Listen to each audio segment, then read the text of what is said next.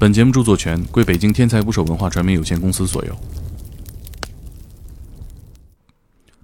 二零一九年三月末的一个下午，三十五岁的何强从深圳出发，载着全家人前往东莞。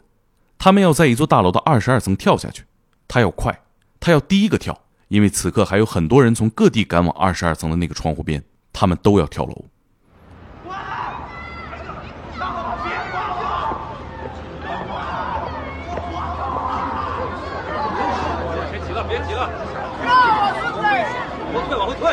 能不能安静点啊！你们这么乱，会刺激到幸存者的。亏哪家不敢跳，这种人我见得多了。何强是个经常出现在新闻里的男人，他是零六年就加入建筑行业的小镇做题家，乘着四万亿的东风在深圳买房买车。他也是 P to P 暴雷惨案的受害者，把劳力士卖了依然负债四百万。在三十五岁的最后两个月，他绝杀了考公赛场，以第二名的成绩拿下一个深圳的铁饭碗。他不曾在任何一条新闻中拥有过姓名，却没有错过任何一阵风。今天我们听听何强的故事。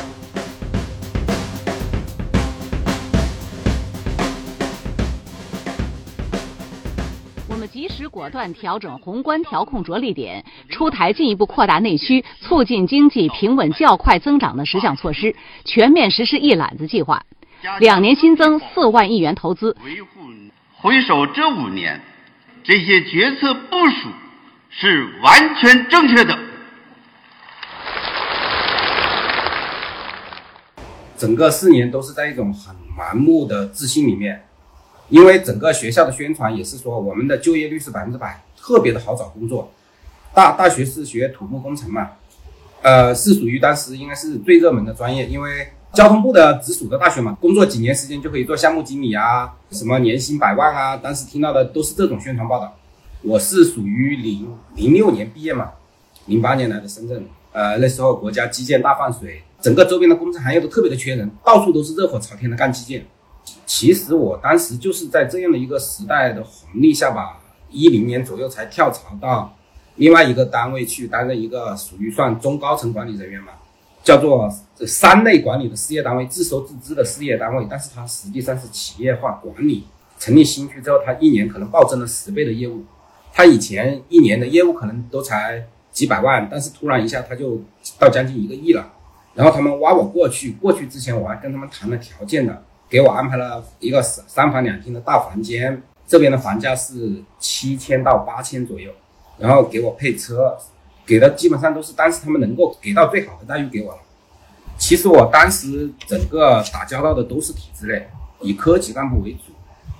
我当时觉得他们的生活状态都是挺好的，因为考公的人群普遍是这种家里条件比较好的人才会选择去考公。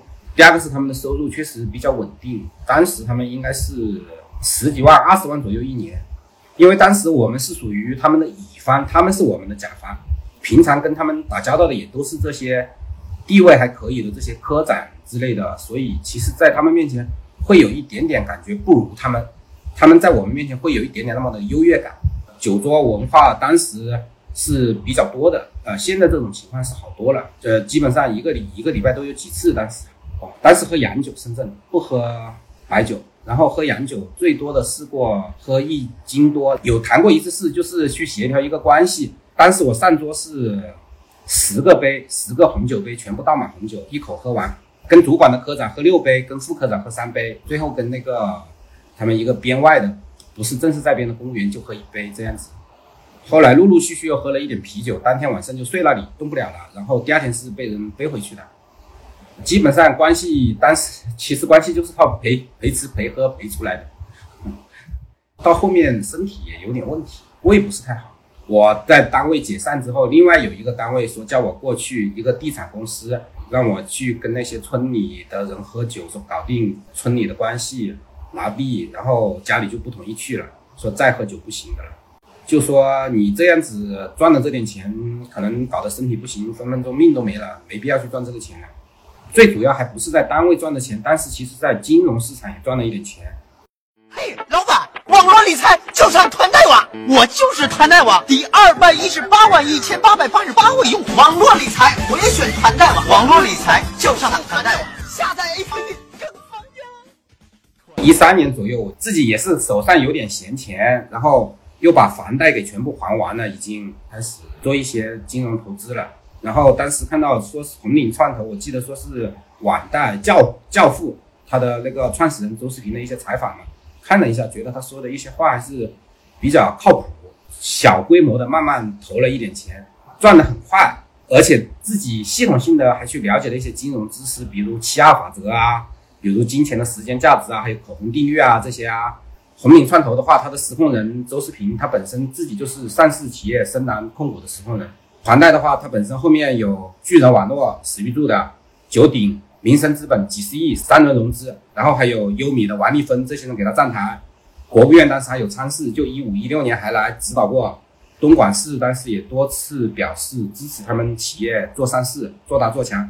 二零一九年他出事之前，他还被三幺五评为了行业里最具影响力的品牌。但是我在那边的话，年利率可以做到百分之二十五到三十左右，因为可以在平台做杠杆，就是说我在平台通过一个月低息十几个点借别人的钱，然后通过他每年搞活动的时候去投他的高息的长长标这样子。最高的话，你可以做到百分之八十，一年就翻倍。我在上面赚都赚了几百万。后来买了台宝马啊，贵的，比如劳力士的手表啊。后来买了套房啊，劳力士在香港买的，还在瑞士也买过表。但是正好手上有钱，就然后去，包括去欧洲玩，但是也是去一次就用了十几万。我那个朋友买了个更贵的，买了个迪通拿嘛，就想着反正赚了点钱，就给自己买点好点的东西嘛，出去撑一下场面嘛，没想太多。可能确实是因为当时赚钱比较容易，比较快。我当时想的是，心里赚个赚个两千万就财务自由了，就自己没有再往上一步的机会的话，可能就提前退休嘛。我想着两千万嘛，首先拿拿个七八百万或者一千万在深圳再购置两套房子嘛，买买个一套或者两套的话，可能就一千万就没了，剩下一千万就放银行或者再配置一点其他的这种国债啊，或者是这种。投资理财的话，能够做到五到六个点就差不多了嘛，一年六十万左右的收益。我一直到它爆雷的时候，我都没感觉它会爆雷。我们直接跟当时的老板建了一个 VIP 群的，但是大户都在里面。然后别人发了一个视频，是后来说是从山东安排了特警过来，把他们整栋楼都给围了。客服还跟我们解释说是例行调查。我当时就感觉到可能要出事了，我就提从里面提钱提不出来了，已经。当时整个人都是一种心如死灰，就是行尸走肉的那种状态了，已经是真的。我我这个是没说假话，因为我当时是动用了所有的杠杆投资，家里的房子做了抵押，然后亲戚借了钱，然后信用卡全部刷了，包括花呗，不包括借啊那个借呗我都借完了。当时我的借呗的额度是有二十万，我都借完了这个钱，但是一共欠了，一共欠了应该是四百万吧，起码欠了四百万。我投资总共投了一千万，但是我想着再做几年，当时利率已经只有二十个点左右了。我当时想着，反正再做几年做到两千万，我就我就收手了。当天晚上知道出事，第二天我一早就请假去东莞去要钱。我当时是去的最早的一波，他们当时整个整个门前门后门都已经被保安堵住了，公司知道肯定会出事，会有人来闹的。我说我已经活不下去了，我家里所有的钱都在这里啊，然后我外外面借了很多钱，所有信用卡十张信用卡都刷爆了。我家里房子我也抵押了，你不给我钱，我就从这里跳下去。他们在二十几楼吧，当时，当时已经跨窗户上了，也感觉不到怕，也不知道怕。我一家去了四口人在那里，待到晚上十一点钟才被警察圈下来的，因为又是大户，然后我又在那里威胁有过激行为，然后公司当时是给了我一个赔付方案的，说分六六个月左右偿还，给了一笔五十万的，其他的钱是转股了。但是出事之后，我就知道可能大部分钱是要不回来了。因为我们后来就慢慢了解到这个真相了，一个是他说买了几台飞机被抓起来的唐军，然后另外一个是当时说他找网红一个晚上就敢花一千万出去，其实当时就是想着要能够抓住机会，要能够投机的人才能赚钱，而我而我们几十年这个社会发展其实也证明了这一点，确实是在很多年代要抓住机遇投机，比如说你哪个时候买房子啊，哪个时候炒股票刚出来的时候，我自己还信心满满，觉得我是抓住机会了。我觉得我抓住机会，我应该就是这波享受时代红利的人。一七年以后，行业就已经有一点摇摇欲坠了。我还沿用一个以前的思维在看这个问题。一七年以后，国家也不怎么提这个什么金融创新了，只愿意相信这个眼睛看到的东西。跟他们在 VIP 群里面每天吹水呀。我自从那一次之后，我再也不了解这些东西了。我知道有这么个事情，但是我再也没去了解过了。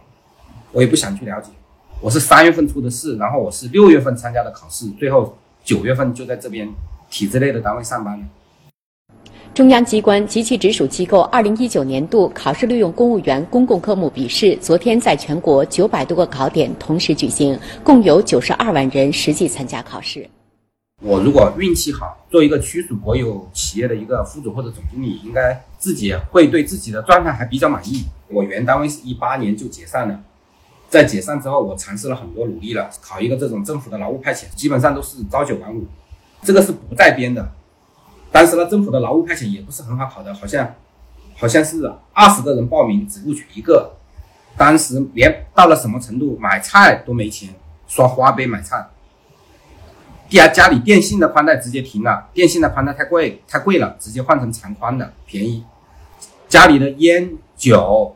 手表直接拿到回收店去卖了，什么烟都有，软中硬中，然后乱七八糟的什么钻石芙蓉丸，什么乱七八糟什么烟都有，反正烟酒总共卖了几万块钱，就重新开始吧，一切重新开始，什么都就心灰意冷了，想了很多条出路，我甚至最远的想到我就我就移民出去跑出去算了，我要么去澳大利亚呀，或者是加拿大、澳大利亚几个地方嘛，三十五。但是已经三十五了嘛，在国内也找不到什么像样的工作了。至于考公，是因为正好有一天晚上睡觉的时候，在朋友圈看到别人发的一条信息，当时一看，哎，深圳这边的话没超三十六就算三十五，没满三十六周岁就可以考。我想着，反正当时因为深圳收入还是很高的，当时有四十万左右一年，我想着去试一下呗。既然还没超年龄，就去试一下呗。考上了就去。我想着，但但是我当时想的应该是考不上的。太难了，因为都是百中取一的比例，全市好像能考的就那么五六个，这个区能考的就一个，我就考了那一个，然后设的一个应该是征差方面的岗位，更多的就是管理这些房地产商，条件是五年工作经验，然后土木工程，好像没有其他条件了。我就是从那个看到报名信息起到考试，可能只有两个多月。淘宝嘛，买那个盗版的真题嘛，买了十几套真题嘛，几十套吧。然后每天回到家里做一套，就就这样子。然后就那段时间不做家务，不带小孩，每天回到家里做一套题，然后再带着孩子出去走一下玩一下。四月份报名，六月份考试，就当是顶着这种巨大的压力在考试。其实是因为我们是在深圳，都是要互相交换区域嘛，你不能在自己的区域考嘛。就是你如果是在东边的区，你就在西边的区去考，开车都开了将近八十公里，七八十公里去考。发挥的感觉不是特别好，就是感觉起码做不完，因为它只有我想一下，只有九十分钟，好像是要做一百三十个题目。后面我感觉十几个题目都没做完，全部是懵的。我考完，我想着完了，应该是没什么机会。后面全是乱做的，就 A、B、C、D 自己把它乱选完了。八月份可以查的成绩，哪一天查成绩我也忘了，但是。其实他我也没关注他哪一天出成绩，因为我自己觉得应该是考不上的，没没机会。我想着百分之九十九是没机会的，甚至成绩出来的当天我不知道。然后我当天跟我应该是跟我部长跟我领导嘛出去去其他地方办事嘛，然后回来的路上，因为他也知道我在考试，他就跟我说：“哎，今天可以查成绩了。”我说：“我没查，我都不知道可以查成绩啦。”他说：“那你还是去查一下嘛。”我我说：“好好好，我我我我说我也不急，我应该是没什么希望的。”我说：“我回去查一下。”我然后回来之后我也没查。我根本就没把这个事情放在心上，我想着考不上，然后我一直到十一点十点多了，我小孩全部洗完澡了，上床睡觉了，我想着没事了，我说去查一下，一查查到成绩第二名，我还以为我看错了，我还以为我看错了，我就反复对着准考证查，看了两遍，然后真的没有看错，真的是考了第二名，然后我就马上给我就是现任几个领导都打了电话，他们说你首先去赶紧报赶紧报个面试班，他说允许给你休假，你赶紧去报个面试班。其实到了面试的环节，我反而觉得我不怎么不怎么怕，因为我从小就主持人呐、辩论赛呀、什么演讲比赛参加过不少嘛。面对面沟通的场合，我不会紧张，起码你这就赢了一大半了。其实大家水平都差不多的，你只要不紧张，沟通流畅，你就赢了一大半了。很多人进去话都说不全，面试问的都是这种很跟你工作很直观的这种问题，比如说。哪里啊？出了一个什么事情啊？建了一个什么垃圾焚烧厂啊？然后我记得有一个问题啊，然后又群众啊，在什么高速路口啊聚集啊，要上访啊，怎么怎么样？正正好拦到你的车啊，你要怎么解决啊？有一个这样的问题，我记得当时问我，我当时正好开了一个区长的会，参加了一个区长的会，好像他当时讲过几句几句类似的话，我我把他几句话语正好复述出来了。然后大概还有一些什么尊重历史啊，什么要多措并举啊，要细化研究政策啊，让居民有获得感呀，怎么怎么样这些东西，反正都讲出来了。面试出来之后，我们当时好像是同一考场的，就同一岗位报名的几个人都在前面等我，问我怎么样。然后因为当时面试成绩是马上就给到你了，好像是我们在那里首先一个小办公室等着，然后等着先给了你面试成绩，你再出去这样子。然后他们几个都在外面等着我，等着我，等着我，跟我问我的成绩。我说我多少分，他们都他们就没告诉我多少分。他们说那他们完了，八十多分吧。我们那个考场普遍成绩不高，好像八十多分就已经是最高分了。他们应该都比我甩了十分，都被我甩了十分以上，而我当时跟第一名的笔试分只差零点六分。中考的时候，何强所有的科目加在一起才一百多分，父母花了不少择校费才把他勉强送进了高中。他最初的高中生活是初中的延续，成绩在班里稳稳的倒数。很快，何强就在父母的眼神里看到了失望和绝望，他们不再管他了。何强决定改变这样的生活，他不和同学们出去瞎混了，每天放学就回到家。在自己的桌前做题，在班里的排名不断上升。高考前，何强从倒数前几名变成了正数前几名，最终走进大学，进入了建筑行业。他自嘲是个小镇做题家，但并不以此为耻。在三十五岁最绝望的时候，他又做对了一套重要的题。九月份去，应该是九月份报道嘛，但是就反正报道那天就穿的日常的 polo 衫啊，和和这种休闲裤嘛，皮鞋嘛。呃，自自我感觉还是比较好嘛，觉得哎，呃，总算可以有一个比较稳定的状态了，心态上也也会比较有一种安全感的嘛，能够进入一个比较稳定的状态里面了，终于就感觉人不用再考虑什么推多乱七八糟的东西了，就这辈子反正只要不违法乱纪，呃，肯定是一辈子都有保障的。其实就是感觉你你不用惧怕任何东西，我现在倒不想去有那些机遇了，包括后面你说什么。呃，币圈大家炒币啊，这些东西我都不想去碰，我就觉得稳稳当当的这辈子，以后即使有点钱了，就再买套房子就行了。现在我们很少很少出去应酬，包括去年我们有一次出去吃饭都被别人实名举报。现在深圳这种管的特别的严，肯定是消费降级了。以前基本上是想买什么就买什么，想去哪里就去哪里，没有太控制自己。自己我我我我以前买衣服买那种什么叫什么那个高尔夫的品牌。一千多一件的，一买就买十件，那店员都认识我了。现在还经常发短信叫我去买衣服，我说没钱了，一买就买一万多块钱衣服。现在我买买海澜之家，一百多块一件的菠萝衫，一年就买三件。现在的话是只敢在孩子身上花钱，一个四年级，一个一年级啊，今年刚进的一年级。你看现在补习啊，那个上补习班，现在虽然说不允许外面办，但是还是有偷偷摸摸办的。另外还要给他上什么篮球课、游泳课，放个暑假，一个暑假。说白了，一两万块钱就用出去了，给他上班，出去留一下学吧，起码一百万要给他留出来吧。他自己就算打一下工，一个留一百万就要就要两百万留出来给他，不甘心啊？那没办法，所以我才要努力想让他们甘心啊。你这样我自己甘心的话，可能我会选择去做什么？要么我就买一把枪，为了防止危险嘛，啊，私底下藏一把枪，然后到西部那些大凉山那些最贫穷的地方去，帮助那些孩子们呐，给他们建一些学校啊，给他们买点东西啊。或者是我去那些最危险的地方做一名记者，挖掘一些真相，这可能是我希望的一个状态，喜欢的一个状态。可能生活都慢慢回归到一个正常的轨道里面来了。一共欠了应该是四百万吧，起码欠了四百万，现在正在慢慢还，可能还要五年左右还清嘛。我是某一天晚上八点半和何强第一次通电话的，他说自己下班回家了，孩子这会儿也安排好了，家里很安静，可以开始了。我挺羡慕他的，铁饭碗，不加班，钱还不少。但是录完节目之后，这种感觉会越来越淡。那天聊完天，我缓了好一会儿，我慢慢感受到何强故事的这个后劲儿。他是一个非常条理清晰的人，他知道做什么对自己的人生是有意义的，自己喜欢的。可是他做不到了，因为他只是一个做题家。他曾经想摆脱做题家的身份，想赌一把，结果也是惨败而归。而且更戏剧性的是，拯救他的还是做题。他就让我想起了另一个何强。深圳的这个何强是我为讲述者起的化名，这个名字真实身份属于我一个初中同学。初三的时候我们是同桌，那个时候我就很混嘛，不爱学习。那何强不一样，他是真喜欢做题，他会把我们买那种盗版的真题一册一册用线缝起来。晚自习开始的时候，他会用手指头划过每一册，就像点将一样，选一套看着顺眼的开始做。他深信做题能改变自己命运。当时我特别傻逼，我就捉弄他，我把题藏起来。他呢就只是轻蔑的冲我笑笑，说：“我今后肯定过得比你好。”我们当时那老师比我还傻逼，嗯，何强很努力嘛，但是他成绩始终就一般。他也会偶尔调侃一下何强，他说：“何强啊，你这个名字就是个问句啊，你说你哪强啊？” 我初中时候考的就一塌糊涂，进了一所普通高中。何强比我考得好，但也没好哪去，也是进了普通高中。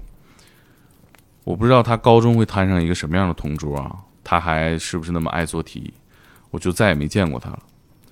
大三时候，我在人人网的主页好友推荐里边看到了何强，他头像是一个自拍，正对着脸，黑乎乎的，像素也不高。我想起以前跟他开那些无聊的玩笑，老师和同学的嘲讽，我心里特别慌。我想他过得好吗？他主页第一条动态说：“勤工俭学好几年了，终于买了自己的第一辆车。”我好像解脱了，我想马上给他私信，我说：“当年你就是班里最好的同学，你比我们强多了，你过得好是应该的。